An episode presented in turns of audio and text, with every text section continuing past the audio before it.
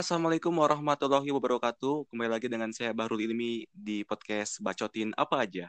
Kali ini saya bersama dengan sesosok makhluk atau seseorang yang luar biasa. Dia ini mengaku sebagai duta kesehatan. Ya.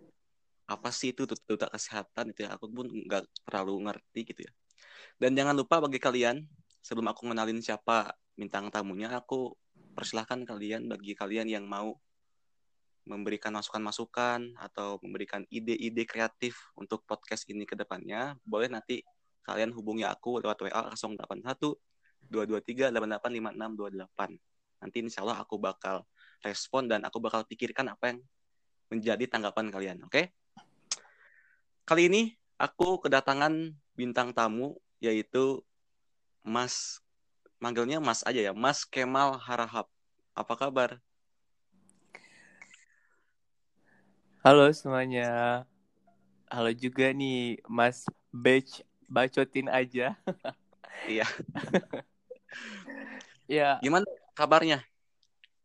Alhamdulillah baik nih Mas Batch. Mm -mm, Oke. Okay. Ngomong-ngomong nih, kita hari ini bakal bicara materi yang atau topik yang cukup bikin orang penasaran juga ya, yaitu tentang kesehatan mental. Kesehatan mental itu penting gak sih? Itu kan yang harus kita cari itu apakah kesehatan mental itu jauh lebih penting dengan kesehatan-kesehatan yang biasa kita jaga, kayak misalkan kesehatan tubuh kita dari berbagai macam penyakit dan lain sebagainya. Dan apakah kesehatan mental itu juga salah satu kesehatan yang penting? Nah, itu nggak bakal kita bahas pemirsa dan pendengar semua. Dan jangan lupa bagi kalian, teman-teman aku yang di Bandung, di SD, SMP, SMA, mau relasi aku yang di UNY, UGM, dan PTN lainnya, bagi kalian yang suka dengan podcast ini, boleh dong di follow nanti kalau misalkan ada podcast podcast terbaru kalian tinggal dengerin deh gitu ya. Oke mas Kemal Harahap.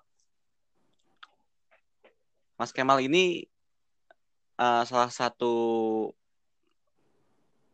pengurus BEM KMUNY di Kementerian Sosmas gitu ya kalau tidak salah bener nggak Iya, bener banget nih Mas Bej. Kebetulan Alhamdulillah dapatnya di Kementerian Sosial Masyarakat.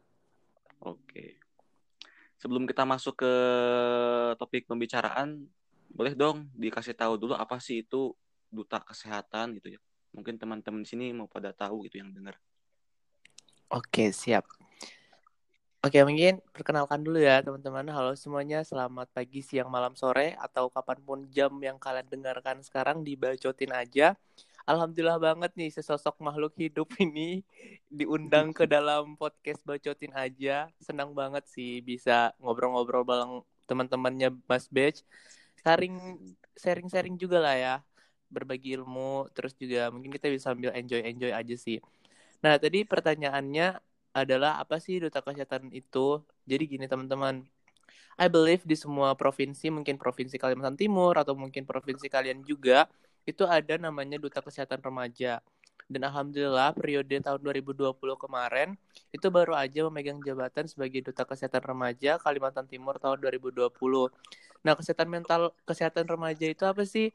Jadi ini, duta kesehatan remaja itu adalah seorang yang dipilih secara seleksional untuk mewakili provinsinya masing-masing dalam mengembangkan kesehatan-kesehatan remaja saat ini. Contohnya nih, seks bebas, HIV and AIDS, terus juga narkoba, dan kesehatan mental juga termasuk di dalam kesehatan remaja ini. Karena memang semuanya itu berkesinambungan teman-teman kesehatannya.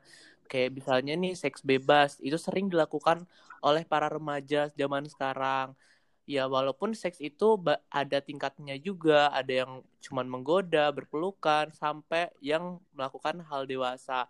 Dan juga mungkin HIV and AIDS itu juga penularan yang diakibatkan oleh seks bebas. Terus narkoba yang zaman zamannya dulu itu kata orang kalau nggak narkoba itu nggak keren. Justru malah sebenarnya kalau orang yang narkoba itu malah kayak bego aja gitu apa fungsinya narkoba gitu kan dan yang terakhir itu kesehatan mental nah kesehatan mental ini penting banget buat kita para remaja yang mau menginjak usia dewasa nah karena di kesehatan mental ini selain kita diambis dalam diri sendiri ini juga kita diambis dari pihak luar yang akan mengontrol kita ke depannya bagaimana kayak gitu Mas Bej.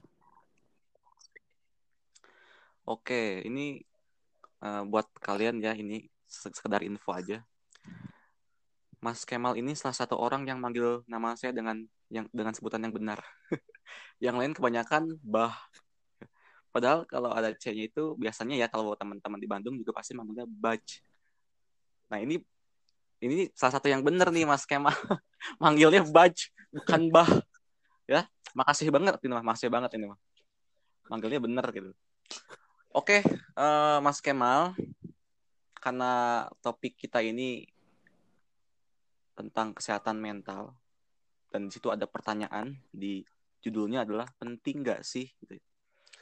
secara keseluruhan kalau misalkan kita kasih persen deh menurut Mas Kemal ini berapa persen pentingnya kesehatan mental Oke, kalau menurut aku nih, eh, kesehatan mental itu pentingnya 99% atau 99% dari kehidupan okay. kita. Kenapa nggak 100?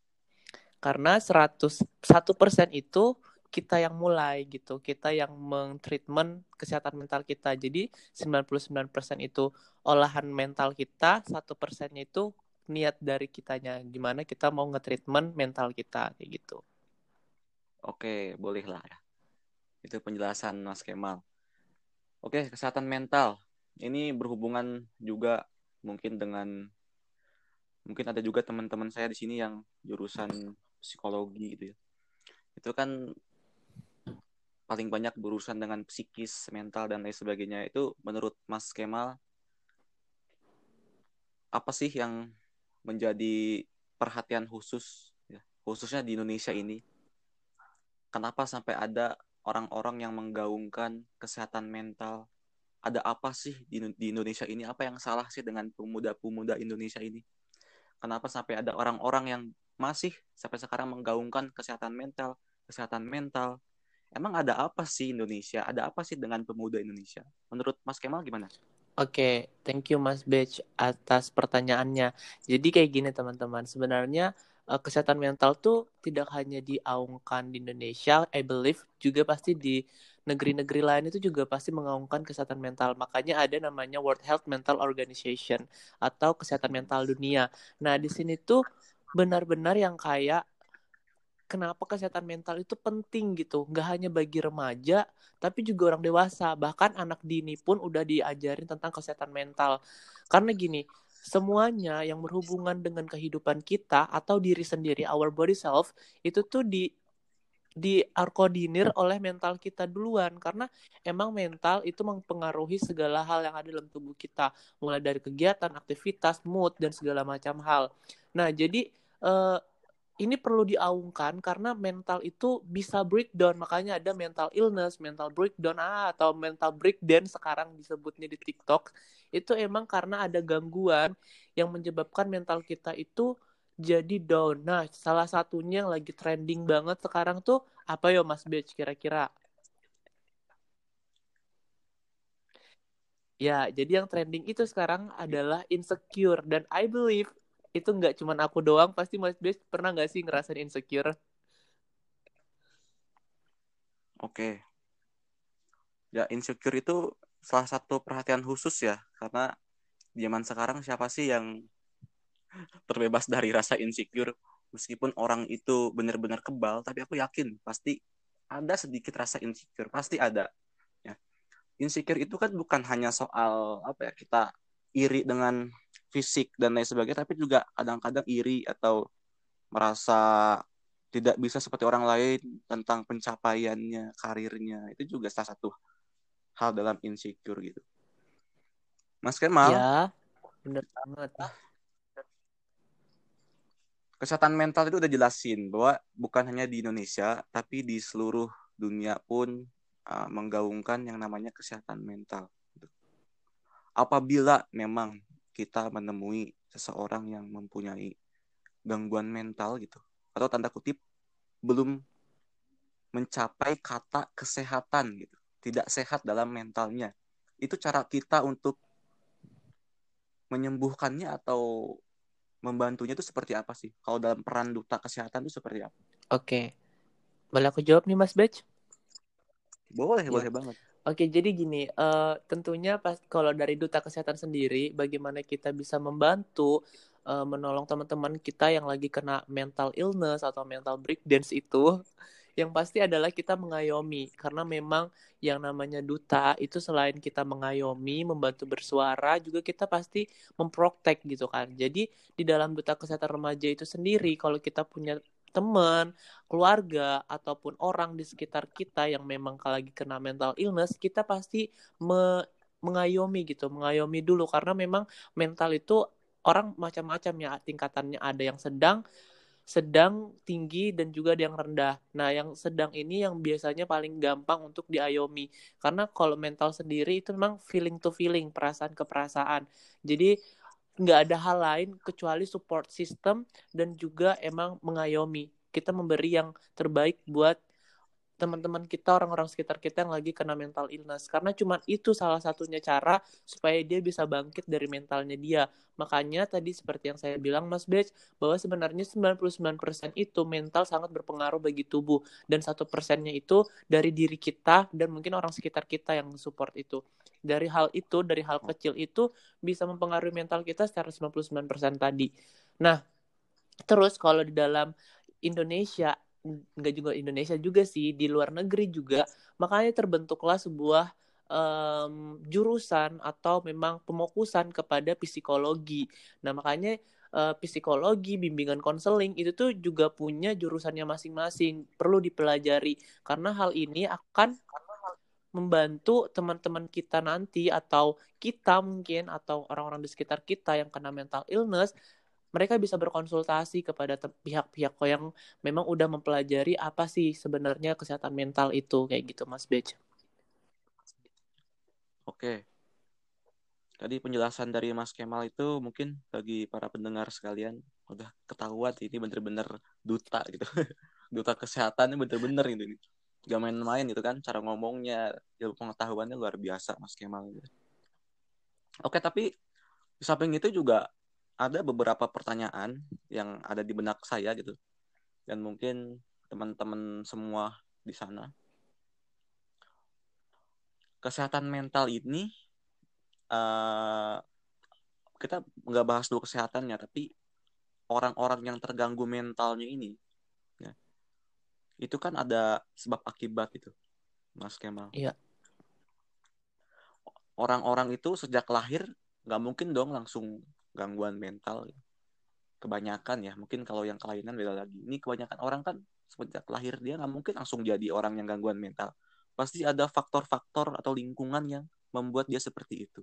Nah apa sebenarnya yang perlu dilakukan gitu? Kalau menurut pandangan duta kesehatan yang harus dilakukan pemerintah khususnya dan lingkungan masyarakat untuk mengkoordinir. Karena sesuai yang aku pelajari itu bahwa lingkungan rumah lingkungan sekolah yang toksik ya, mohon maaf, atau ada bullying dan lain sebagainya itu yang paling mempengaruhi seorang itu terganggu mentalnya. Nah itu menurut pandangan dari duta kesehatan, pemerintah dan masyarakat itu harus sinerginya seperti apa gitu? Oke, ini pertanyaan yang super duper aku tunggu banget. Boleh apa apa. Ya jadi gini teman-teman, makasih loh Mas Bes pertanyaannya. Iya, gampang kan? Ya jadi uh, kalau tadi pertanyaan awalnya yang saya dapat adalah uh, mental yang seperti apa? Gak mungkin kan mental yang dari sejak lahir kecuali kelainan. Oke, jadi hmm. emang tadi uh, dalam mental itu ada beberapa tahap yang mempengaruhi post traumatik dan juga biasanya uh, kekurangan diri dan juga uh, around people atau mungkin environmentnya atau lingkungannya. Nah, kita bahas yang post traumatik dulu.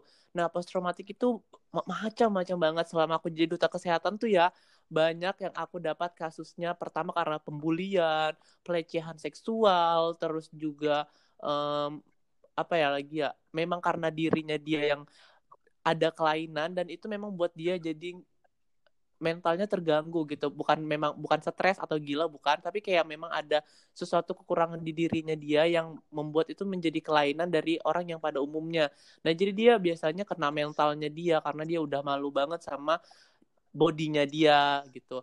Nah, terus ada juga hmm. yang dari environment, nah itu yang dari keluarga. Ada orang yang mentalnya terganggu karena stres. Nah, stres itu banyak. Ada yang karena keluarga, karena pasangan, karena pendidikan pun ada yang pernah mem yang pernah nih terjadi bahwa gara-gara pendidikan itu orang tuh jadi stres karena memang uh, pelajarannya yang nggak bisa dia kontrol lagi gitu. Tapi emang sebenarnya kalau masalah pendidikan ya itu tergantung orangnya masing-masing ya. Kalau misalnya sampai kena mentalnya itu ya berarti ya udah nggak bisa banget nih ngevoiding uh, mentalnya dia tadi. Nah terus juga tadi post in post traumatik sudah environment sudah. Terus apa lagi? Tadi Mas B satu lupa nih. Uh, ya diri sendiri. Nah itu karena emang uh, ya. insecurity yang tadi kita bilang bahwa kita itu sering memandang orang tuh nggak cuma dari fisik tapi juga pencapaiannya dia. Nah itu juga bisa membuat kita kena mental illness biasanya kayak gitu. Nah terus bagaimana nih pemerintah bisa mengambil tindakan-tindakan yang bisa membantu kita dalam menolong kesehatan mental? Nah ini here I am. Makanya pemerintah membentuk sebuah uh, organisasi yaitu duta kesehatan remaja, duta kesehatan, duta pemuda, duta pariwisata. Nah, itu tuh semuanya memang dibentuk karena ada tujuannya. Nah, pemerintah membentuk duta kesehatan remaja ini untuk membantu teman-teman kita yang memang kena mental illness dan juga kita harus apa ya menyatukan perspektif orang bahwa menerima satu sama lain itu adalah sesuatu yang bakal membuat generasi yang akan datang menjadi lebih baik. Dan aku yakin banget nih, makanya kita punya namanya integritas gitu. Nah, itu integritas tuh ya bisa dibilang uh, semacam itulah integritasnya duta kesehatan ini dibentuk untuk mengayomi, untuk menyatukan perspektif orang bahwa sebenarnya setiap individual itu punya kelebihan dan kekurangannya masing-masing kayak gitu Mas Batch. Dan aku yakin nih nggak cuman aku yang punya kekurangan banyak Mas Batch mungkin dan teman-teman pendengarnya bacotin aja ini juga pasti punya kekurangan dan insecurity masing-masing. Kayak gitu Mas Batch. Ya. Oke aku nangkep. Cuman problemnya adalah di sini ya. Berarti pertanyaan saya tadi itu tuh salah sebenarnya. Justru duta itu adalah produk dari uh, kebijakan dan usaha pemerintah gitu, dalam memberantas itu. Oke. okay itu kan kuncinya. Nah, tapi yang hanya dilakukan nyatanya ya ini, contohnya kita nggak bahas duta kesehatan teh, misalkan duta hukum atau duta apa ya, duta bela negara, itu just hanya seolah-olah hanya memberitahu saja, hanya sekedar omongan saja, memberikan kayak semacam seminar, hanya speech saja gitu. Dan kita tahu orang Indonesia, ya, bosan lah nggak cukup lah hanya diomongin aja dan seolah-olah itu hanya duta-duta ini hanya bagian dari profesi aja gitu. Oke. Okay. Coba kalau ada orang yang ber, berbicara seperti itu, Anda setuju tidak? Duta itu hanya sebagai profesi semata-mata tindakannya itu kurang kerasa dan tindakan-tindakannya hanya berupa speech, penyampaian dan itu kurang bisa diterima. Nah, kalau ada yang bilang kayak gitu, kira-kira kamu sebagai duta kesehatan menerima atau memang benar ada yang seperti itu. Oke, okay, thank you Mas, Mas Um, duta, oke, okay. mungkin orang biasanya bilang ini cuma formalitas pemerintah doang supaya ada program kerja nah, mungkin ya. Justru kayak hmm. gini teman-teman. Adanya duta ini bukan hanya sekedar forma formalitas atau speech atau speaking atau cuman gelar yang diiming-imingkan akan menjadi ambasador mungkin kayak gitu. Sebenarnya it's hmm. all is not the true gitu. Jadi kayak memang duta itu nggak ada yang asal jadi duta. Emang ada seleksionalnya terus juga hmm. punya harus ada pendiriannya. Dan di dalam duta itu punya program-program kerja yang memang ditujukan untuk mengabdi ke masyarakat secara nyata. Bukan hanya speech. Kalau speech itu biasa sekedar ngomong dan aku juga bakal bosan banget nah. nih ya kalau ngomong terus. Nah itu mohon maaf dipotong. Nah itu program kerja yang terjun ke masyarakat itu seperti apa kalau duta ya, kesehatan? Nih. Apakah layaknya seperti seorang dokter atau perawat kah atau gimana? Atau lagi-lagi speech dan menyampaikan saja gitu hanya soal-soal itu? Gini Mas Bej. Gimana? Ini aku ngebahas di duta kesehatan dulu ya karena aku ya duta sadar boleh, boleh, hukum, boleh. duta bela negara, duta pemuda itu aku kayak masih awam banget nih program mereka kayak apa. Tapi kalau di duta kesehatan sendiri, kami di bawah dinas pendi dinas kesehatan, sorry.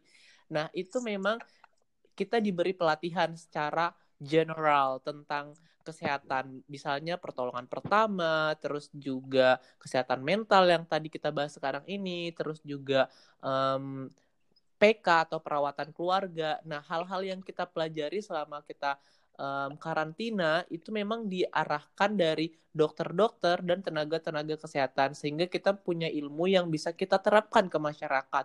Contoh, contoh spesifiknya adalah um, apa ya ini kemarin survei kesehatan. Nah, jadi kita mencari desa-desa yang memang desanya ini kurang tersentuh dengan uh, kesehatan yang cukup baik gitu. Misalnya nih desa desa Jone atau desa apa yang memang cuma punya satu puskesmas, satu dokter dan itu alatnya yang kayak sangat terbatas dan jauh dari pusat perkotaan.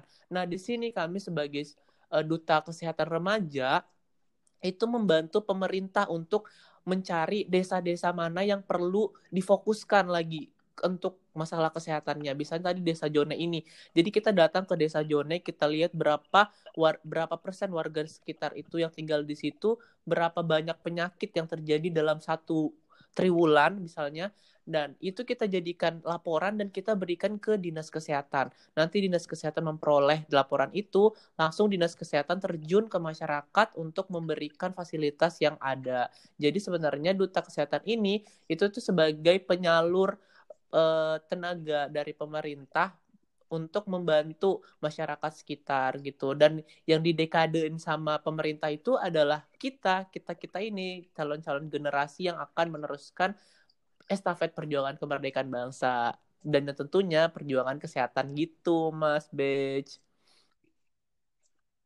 Oke, Mbak ini sangat menarik sekali iya, ya seru nih. ini. Jadi bagi teman-teman semua pendengar podcast bacotin apa aja itu tadi udah dibahas duta itu apa susah duta kesehatan cuman mungkin kembali lagi ke materi tadi topik utamanya tadi tentang kesehatan mental kesehatan mental ini semua orang pasti menginginkannya kan untuk sehat dalam hal mental, psikis dan lain sebagainya jiwanya gitu. Mm -hmm. Ada gak dari kamu secara pribadi atau kamu berbicara sebagai seorang duta, kasih dong tips, solusi agar orang itu bisa menjaga kesehatan mentalnya. Apa yang harus dilakukan dan apa yang harus dihindari. Um, gini teman-teman, aku yakin banget bahwa sebenarnya kesehatan mental itu gak bersifat dinamis atau lebih kita bisa bilang dinamika karena memang uh, kesehatan mental ini ada batas bukan batas ya apa ya dibilang punya protektifnya sendiri lah dari kitanya dari baga bagaimana kita bisa mengavoiding mental itu jadi aku cuman bisa bilang ke teman-teman bagaimana sih supaya kita bisa sehat secara mental yang pertama adalah menerima who are you atau who I am. Kita harus bisa nerima siapa diri kita sekarang. Terus yang kedua, kita harus bisa menghargai orang-orang di sekitar kita. Mau dari kelebihannya, mau dari kekurangannya. Itu udah dibentuk sama Tuhan, dikemas untuk diri kita masing-masing. Jadi teman-teman gak boleh kayak rasis atas kekurangan atau kelebihan orang. Kita cukup uh, menjadikan itu sebuah sesuatu yang kalau itu kelebihan kita pelajari, kalau itu kekurangan kita terima dan kita harus tetap menjadi bagian dari mereka gitu. Terus kalau misalnya uh, protektif diri yang tadi selain menerima diri sendiri itu adalah uh, melihat lingkungan kita sekitar. Kalau lingkungan kita ini adalah circle yang buruk, berarti kita perlu mengubah sistem buruk ini menjadi lebih baik. Dan sebaliknya, kalau sistem ini baik, dan kita yang buruk berarti kita yang harus masuk ke sistem circle yang baik ini gitu dok sampai mau bengek ya ngomongin ini ya kayak gitu teman-teman pokoknya intinya adalah menerima diri sendiri menerima orang lain dan memahami kondisi sekitar kita dan yang mungkin yang terakhir adalah untuk tetap menjadi kepribadian diri kalian udah sekian mas Match untuk dari aku sih Oke, itu tadi adalah tips dan cara agar kesehatan mental kita tetap terjaga. Oke. Dan sekarang ini kita bahas lah ya ini. Ini penting nih. Sekarang ini orang-orang udah jago main media sosial. Twitter, Facebook, Instagram, Telegram, WhatsApp, dan lain sebagainya. Masalahnya banyak orang yang berkomentar hmm. tidak pantas. Apa tuh sebutannya? Jempolmu, harimaumu apa? apa lagi? Pokoknya itu. Kadang-kadang hanya sebuah ketikan aja untuk mengutarakan hal-hal rasis, menghina, itu bisa membuat orang frustasi dan terganggu mentalnya. Banyak orang yang memposting sesuatu, terus ada komenan yang tidak enak, artinya akhirnya pada akhirnya dia bunuh diri. Ada yang kayak gitu, ya, zaman sekarang mm -hmm. nih ya, Mas Kemal. Nah, ini kan sebuah masalah baru dalam hal teknologi gitu. Artinya sekarang orang-orang makin merajalela untuk berbuat sesuka hati ya baik itu membicarakan orang menghina orang itu di media sosial khususnya ada di Instagram di Twitter gitu baik itu untuk menyinggung salah satu uh, kaum atau orang gitu ya.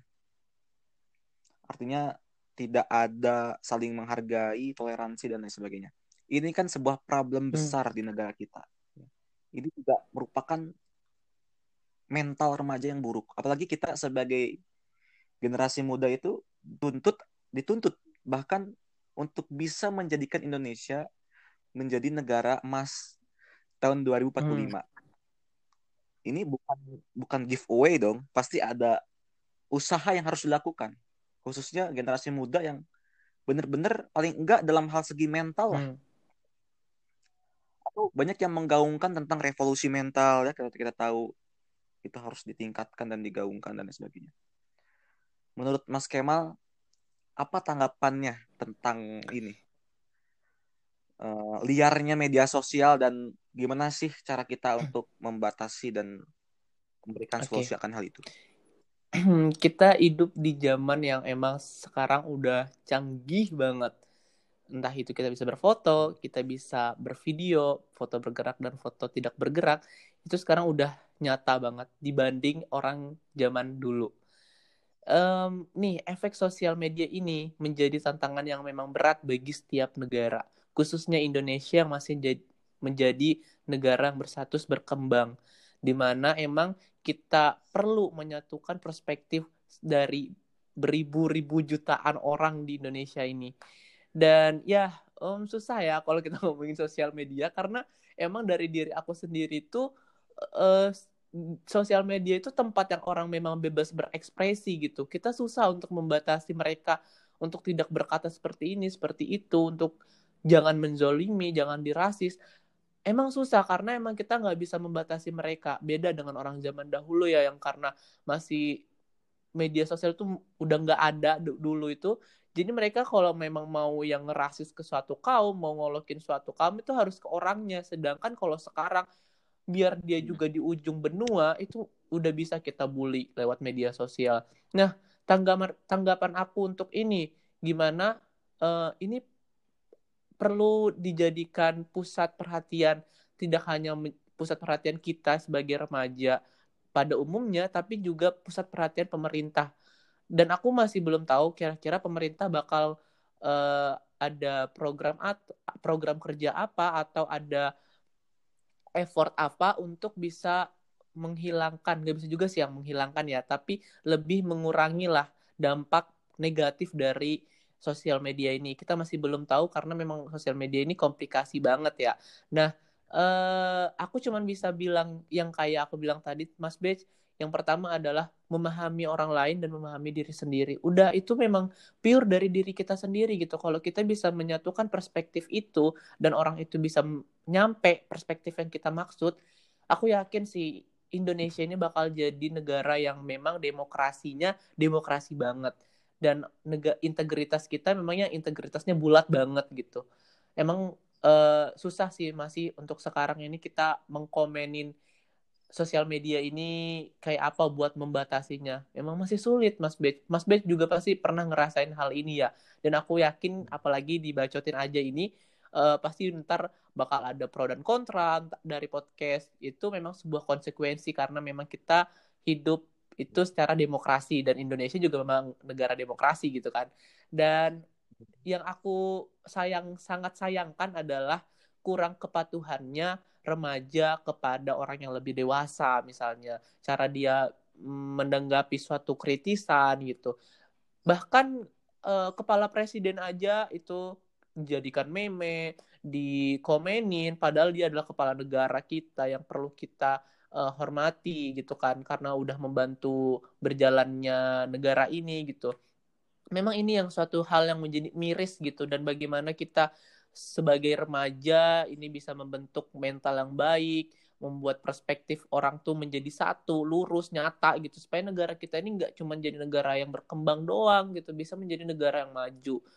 Dan aku yakin kalau bisanya negara ini punya pemikiran yang kayak gini, um, efektivitas negara untuk menjadi negara yang maju itu lebih cepat gitu dibanding sekarang.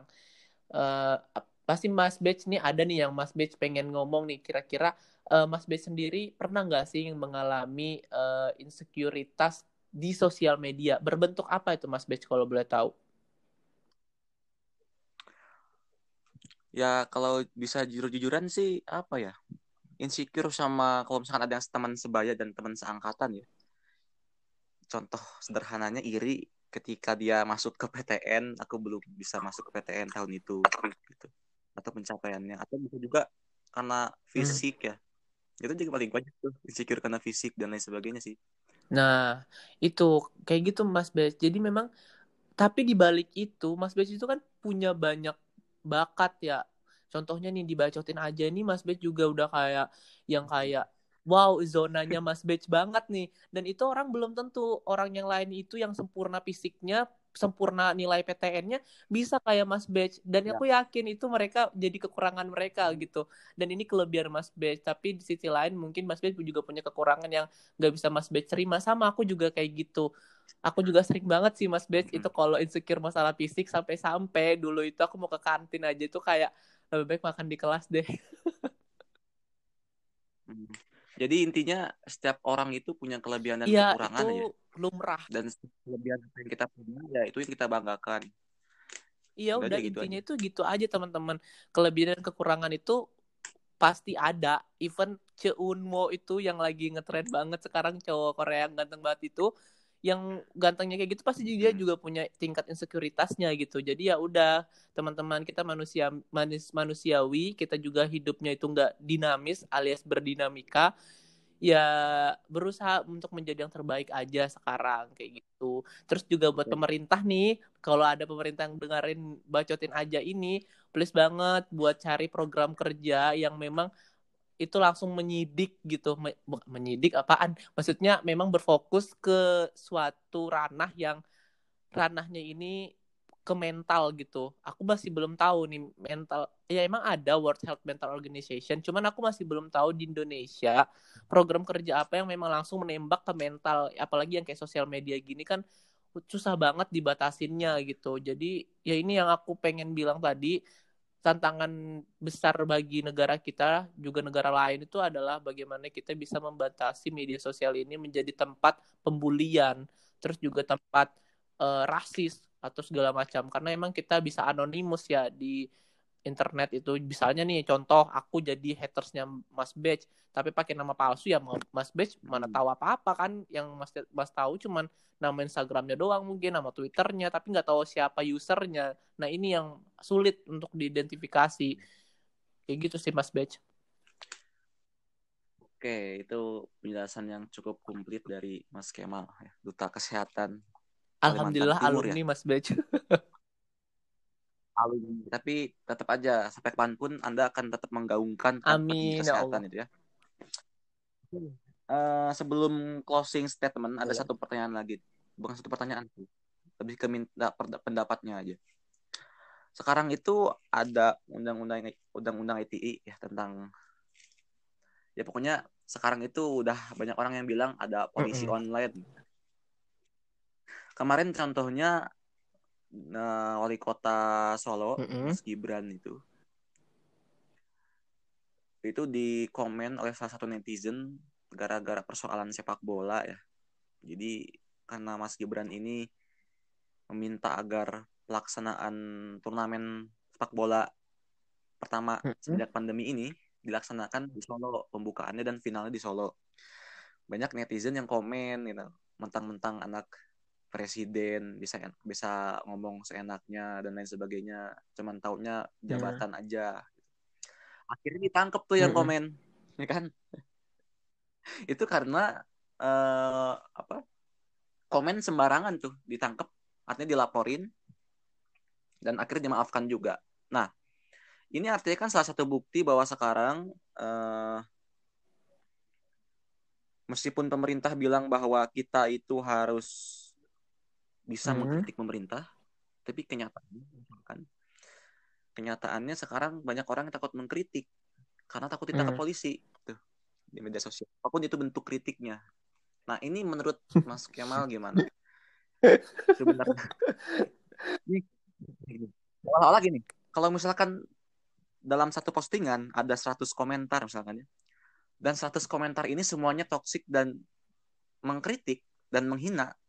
Apakah seseorang ini semua ditangkap polisi, hmm. ditangkap semuanya gitu? Kan nggak mungkin juga gitu ya.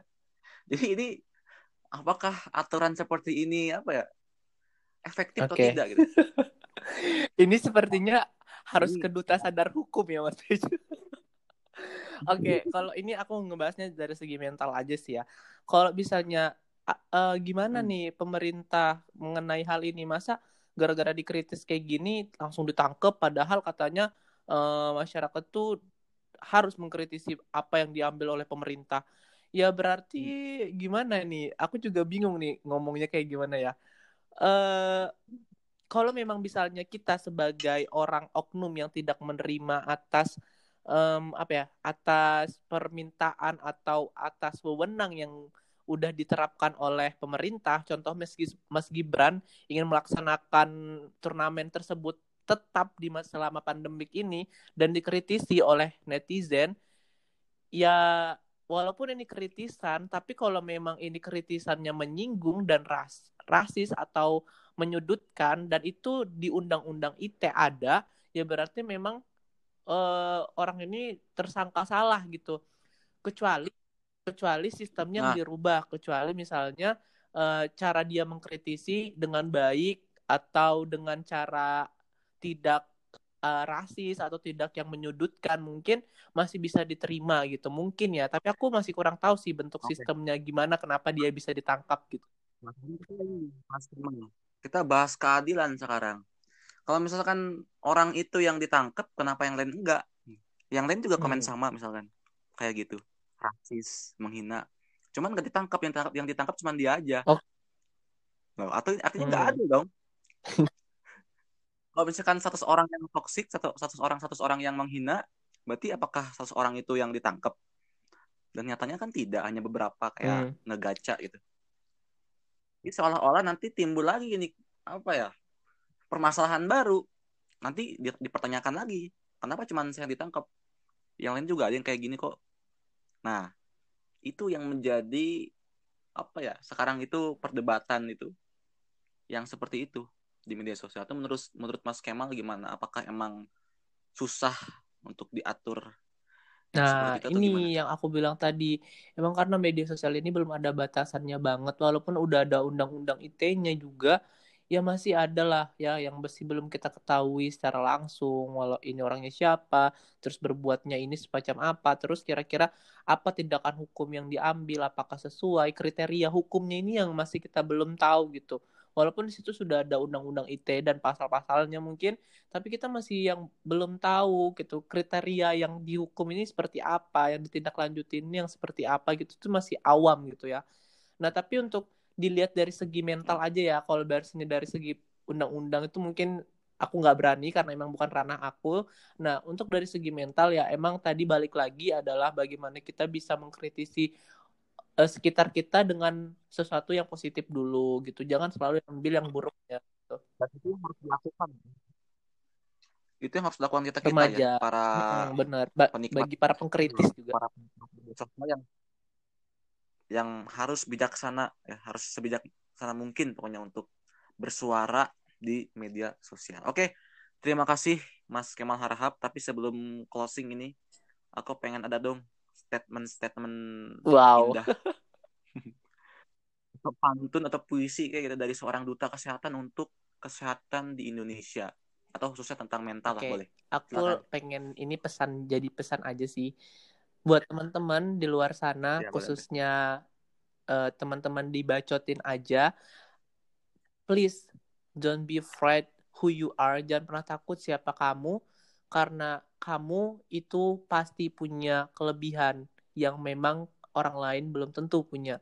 Dan yang aku pengen bilang juga sama teman-teman sekarang adalah please jangan pernah menyudutkan orang lain atas kekurangan dia karena belum tentu kekurangan kamu yang akan disudutkan orang lain itu akan kamu terima dan kamu akan merasakan kebahagiaan itu nggak mungkin teman-teman orang di mana-mana yang namanya disudutin itu pasti sedih dan pasti akan mempengaruhi mental mereka dan mental yang aku bilang tadi 99% is will be control yourself gitu jadi jangan pernah menghancurkan mental orang karena pengen kepuasan mentalmu sendiri Cukup sekian dari aku, alumni Duta Kesehatan Remaja Kalimantan Timur 2020. Stay be safe, jangan lupa untuk selalu pakai masker. Dan terima kasih buat Smart Batch selaku hosting di sini.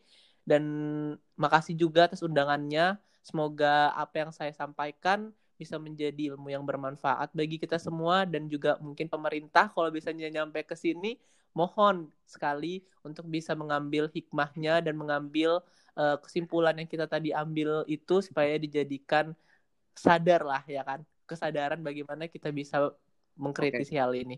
Udah itu aja Mas Mes. Oke. Okay. Jadi pendengar semua podcast bacotin apa aja, poin penting yang harus kita garis bawahi adalah kesehatan mental itu penting. Oke. Okay? Terima kasih Mas Kemal Harahap. Semoga gak kapok lagi datang ke podcast Siap. bacotin apa aja. Sehat selalu di Kalimantan Timur. Uh, juga buat teman-teman podcast, uh, pendengar podcast, bagi kalian sekali lagi yang pengen ada masukan-masukan atau request bahasa-bahasa apa, boleh nanti kontak ke WA 081223885628. Tapi mohon maaf ya, ini nomor WA-nya jangan di gunakan jangan sampai diserang. Nanti kita bicarakan baik-baik kalau ada masalah sama saya oke? Terima kasih Mas Kemal. Terima kasih para pendengar semua